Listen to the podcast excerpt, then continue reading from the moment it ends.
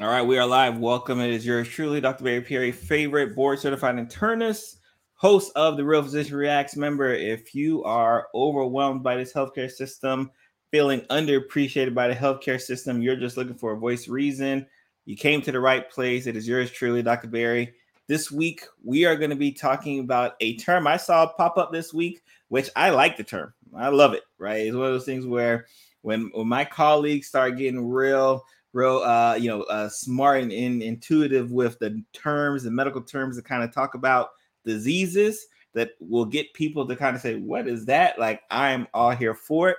We're going to be talking about the triple demic or more importantly the possibility of a triple demic what is it? Should we be worried? And is this something that's coming down the pipe? Now if this is your first time catching this series this is where i get on here and I give my personal opinion on something that comes across my timeline. And once I started seeing the articles pop up and I started seeing my colleagues start talking about it, I knew this was something that was really about to get the ball rolling. But I want, before we start, I want us, member, to, especially if you're watching this on my YouTube, make sure you are subscribed. Make sure you hit that notification bell so you're always aware of what's going on. If you're seeing this on any other my social media platforms, go to watchdrbarry.com go to subscribe to the YouTube page and then come back and wherever you're at, right? In fact, do that after watching this. So let's talk about what is a triple demic.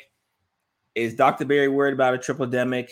What you should know about a triple demic, especially as the winter season approaches.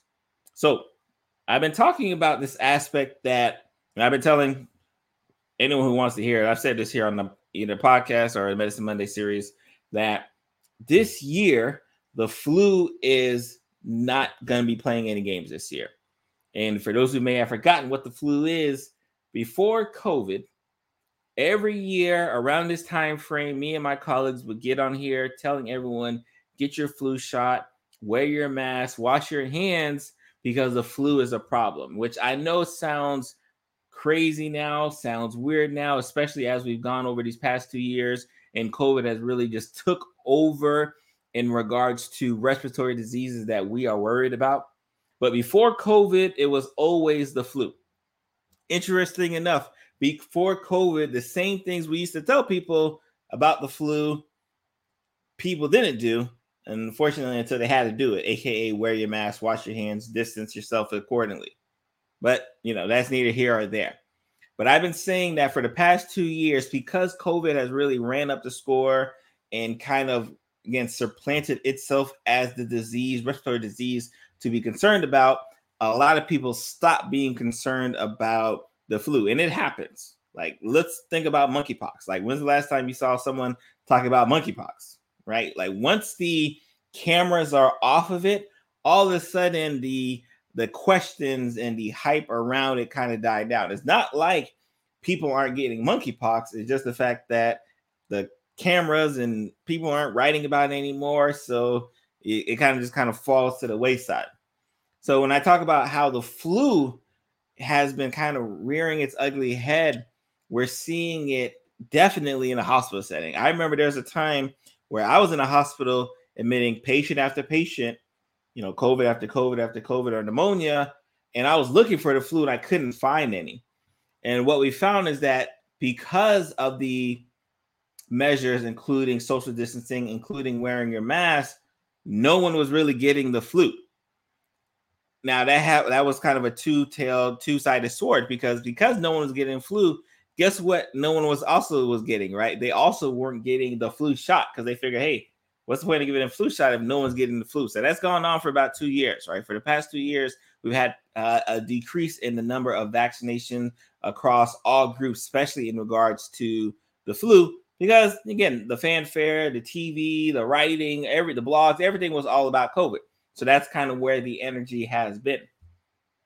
But now that we fast forward, and for a lot of people, I've said this before, depending on your definition of pandemic, for a lot of people, the pandemic is over, getting over, about done. The masks have been ripped off. You know, people aren't wearing it anymore anywhere. People aren't washing their hands. There's no social distancing. And again, and I, you know, y'all already know me. I'm not a big gotta wear your mask everywhere, especially if you're vaccinated and boosted. But unfortunately, we already know that a lot of people who aren't vaccinated and boosted are still are doing the same thing as well. So obviously protect yourself and you know act accordingly. So what's happened as we fast forward these past couple years, and now we have an issue where COVID is still here. Like people are still dying. Three to four hundred people die daily from COVID right now as I speak. Now you have the flu that is coming around because again we're getting into the cold and flu season Again, this again before COVID, before 2020, the flu used to be the big dog. It's not big dog, it's like little brother right now. And now, again, and I'm an internist, meaning I typically deal with adult related patients. So this is a disease that I don't really even be thinking about. Not that I don't think it's serious, it's just I don't deal with kids. So it's usually nothing that comes in my preview, but RSV. So we talking about this aspect of a triple demic where COVID, the flu, and RSV is going to really run up the score and really stress the systems of the hospital setting. Now, again, again, I know people probably are going to be finding it tough to believe that flu used to be the thing that would cause a lot of stress in the hospital, that would fill up ICU beds, that would fill up hospitals, that would have people waiting in the ER for long periods of time for the flu. And then COVID came and COVID did its thing. So imagine a scenario where COVID is there, the flu is there, and RSV is there. Unfortunately, you don't even have to imagine that. Like we're in the if you're spending, especially if you're watching this live or you're watching this um, you know, in the year of 2022, we're here right now. We're here dealing with RSV right now. We're here dealing with the flu right now. We're here dealing with COVID-19 right now. And because we are in the beginning settings of the and flu season, the fears that we have, especially for my colleagues and those who work in the hospitals across the country, is that this is going to be a problem. Because typically, I would say, typically, when we're talking with our patients, when we're dealing with flu patients, you know, we start seeing them around November, December time frame. We're in October and they're here.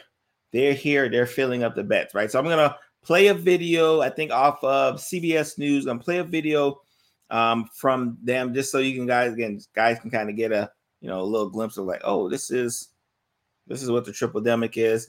Then we'll kind of read an article from the New York Times, which I like their articles. They're pretty detailed. The only problem is is that they always require uh, you know you to be able to pay some money uh, to be able to watch it, which is always uh, annoying. So I try to I try to only, you know, look at or I try to reference the New York Times when I know it's a free article.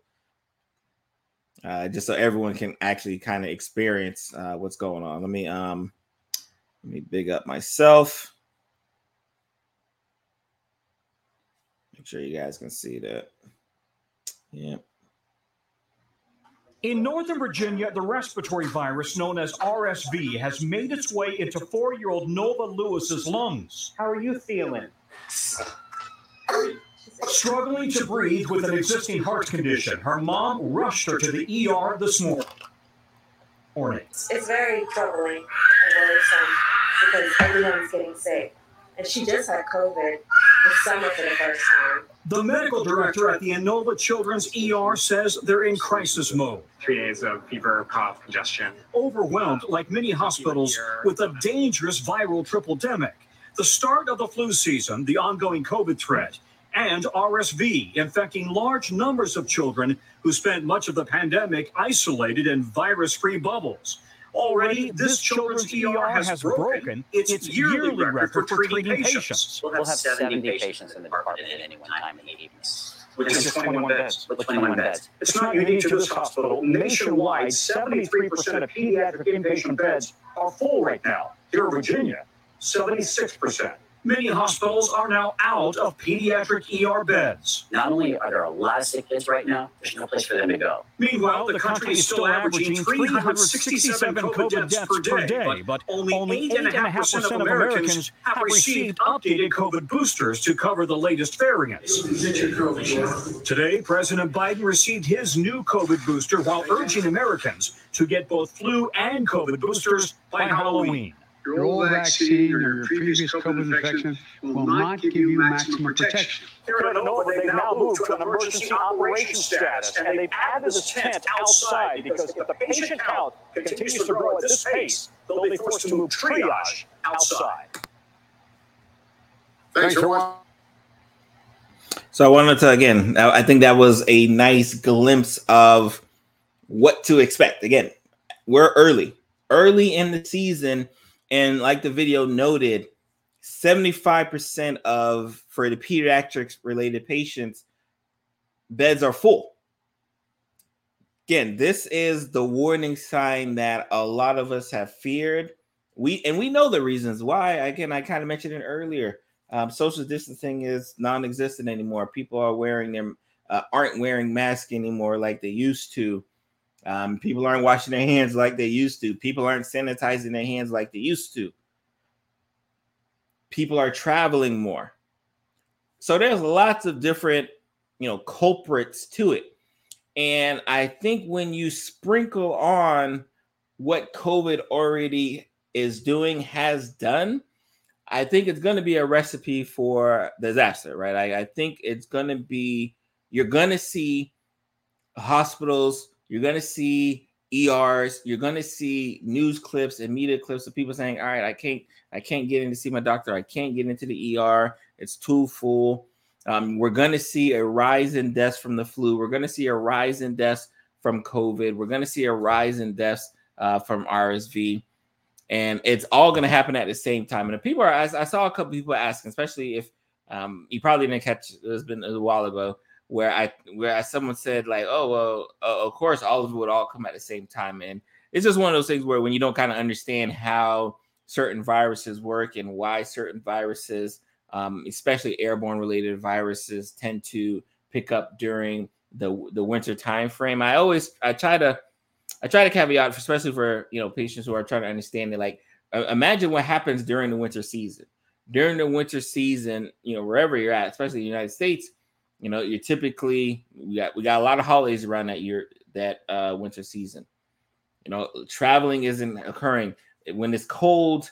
You know, people are a little bit more bunched up. They're a little closer together.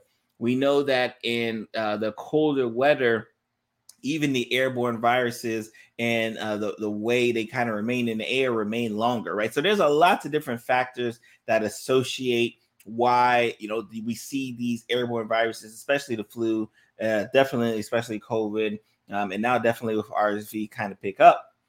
Now it's going to be up to you know it's going to be a team effort. We're going to see calls for vaccinations. Again, if, if you can't really read my shirt um, but it says I'm vaccinated, right? Uh, but I still want you to stay away from me, right? Like we we want people to get vaccinated, right? We're not going to stop getting. We're not going to stop telling people to get vaccinated. I am vaccinated with from COVID. I'm vaccinated from the uh, flu. I, I always get vaccinated from flu, just being in a hospital setting. Um, but it's because I know I, I'm in. I'm going towards the burning building, right? When I tell people like, yeah, I always get vaccinated, they always kind of look weird, but I, I tell them, hey, think about this. Like if you heard that a firefighter was going into burning buildings and was refusing to wear protective equipment, you would look at that firefighter like, all right, something might be wrong with this firefighter. So if I'm going into the burning buildings, aka I'm going into the hospital settings, the ALFs, the rehabs, the facilities where people are going to be more likely to be sick or more likely to have some type of immunocompromisation why wouldn't I not only protect myself, but also protect my patient at hand?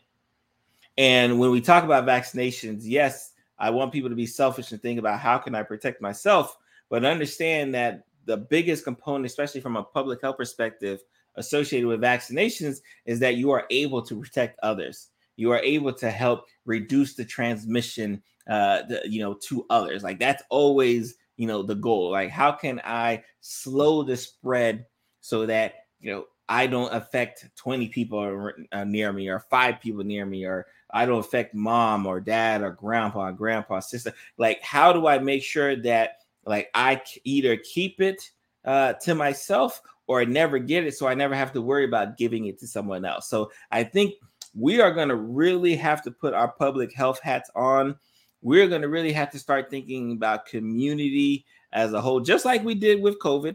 Now, I'm not here to tell you that we should be going on a lockdown, because first of all, that ain't happening, right? So I want to hear, I want to tell you stuff that will likely happen.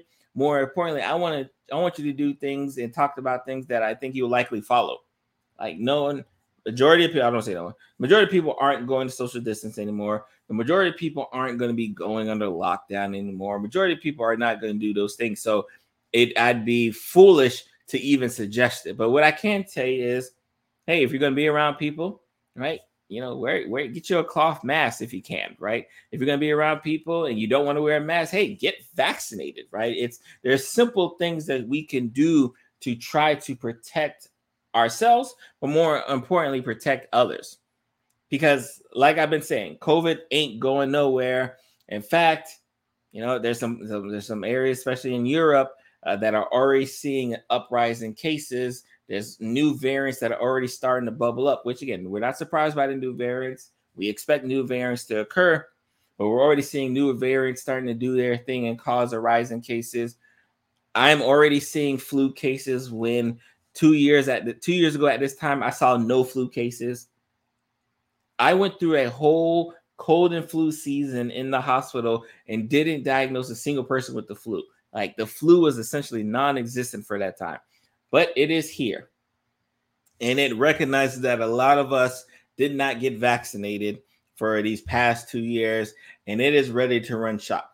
So again, I don't want people who come down with some respiratory thing like ah that's covid i'm i'm cool covid's you know covid's weak because i'm hearing people talk about that like covid's weak even though again 300 people are still dying from covid every single 300 plus people die from covid every single day every day like right now 300 people die every day if i told you there was a disease where 300 people were dying every day you would not call that weak you would not call that weak but you if you want to tell yourself that it's weak um, to convince yourself why you aren't following you know the parameters that you know could get you better, protect yourself, and all.